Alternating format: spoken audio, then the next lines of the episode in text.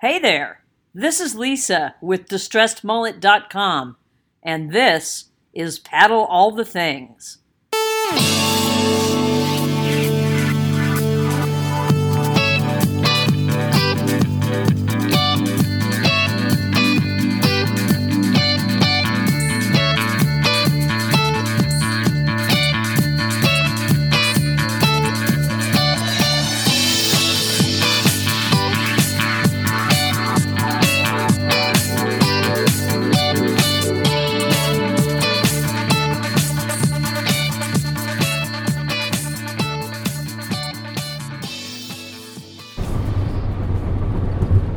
Everybody, welcome to episode number 4,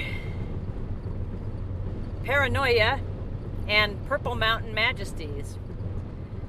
So I have just come in to Fort Collins, Colorado from Lincoln, Nebraska, and what an interesting day on any number of levels. Let's deal with the paranoia part first. So when I got in the car this morning and turned on the ignition, my tire pressure light was on. So I immediately checked all of the tires, and they didn't appear to be obviously low, but I spent the better part of the first 45 minutes on the road this morning looking for an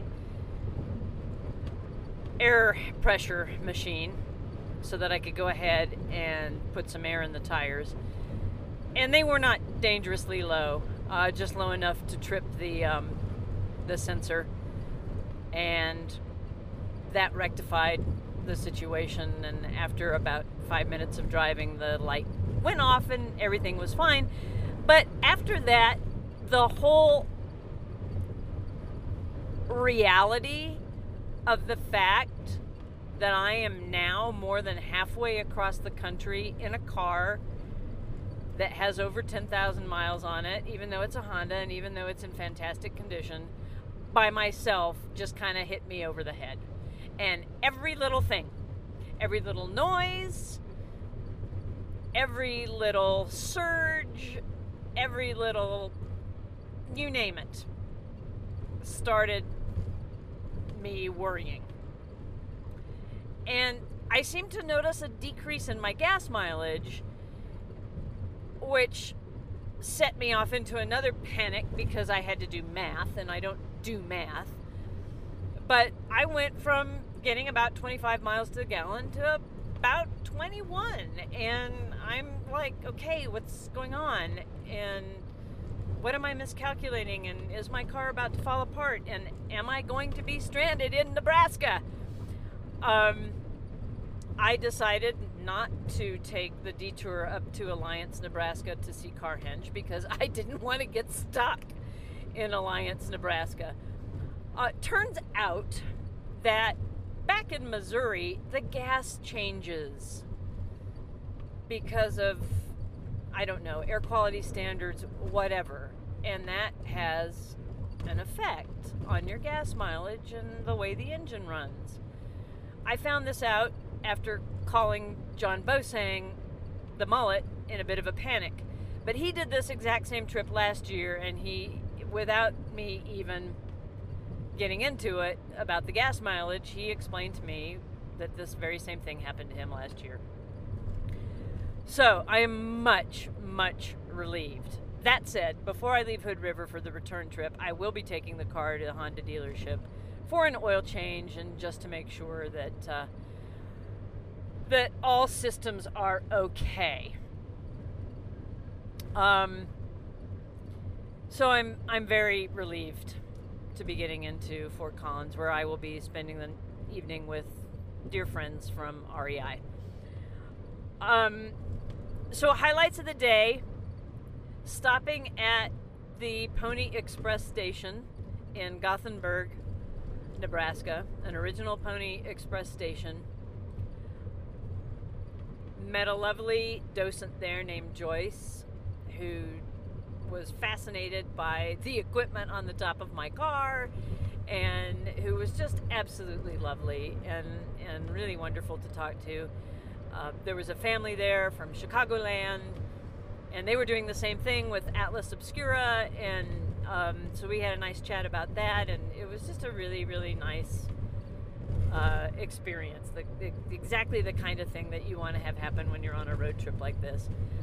Did another detour in almost into Wyoming. I went to the highest point in Nebraska, which is south of Pine Bluff, and it's 5,242 feet. 5,242 feet. Was hoping to see some bison, did not, but I saw some other interesting critters. And if you check out the Facebook page for Paddle All the Things, I will be posting later on some pictures of the cool things that I saw when I made that stop. So all in all, it has been a great day, except for the paranoia. Purple Mountain's majesty. When you come through Cheyenne and you see for the first time, after all the miles and miles and miles of flatness, you see the Front Range, and it's got snow on it. It's pretty damn amazing. It's absolutely spectacular. So, Dometic fridge update, running great, no problems with that. I've seen lots of water, haven't paddled any of it, but it's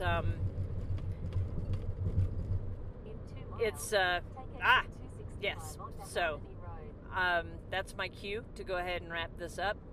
Good day on the road despite the paranoia.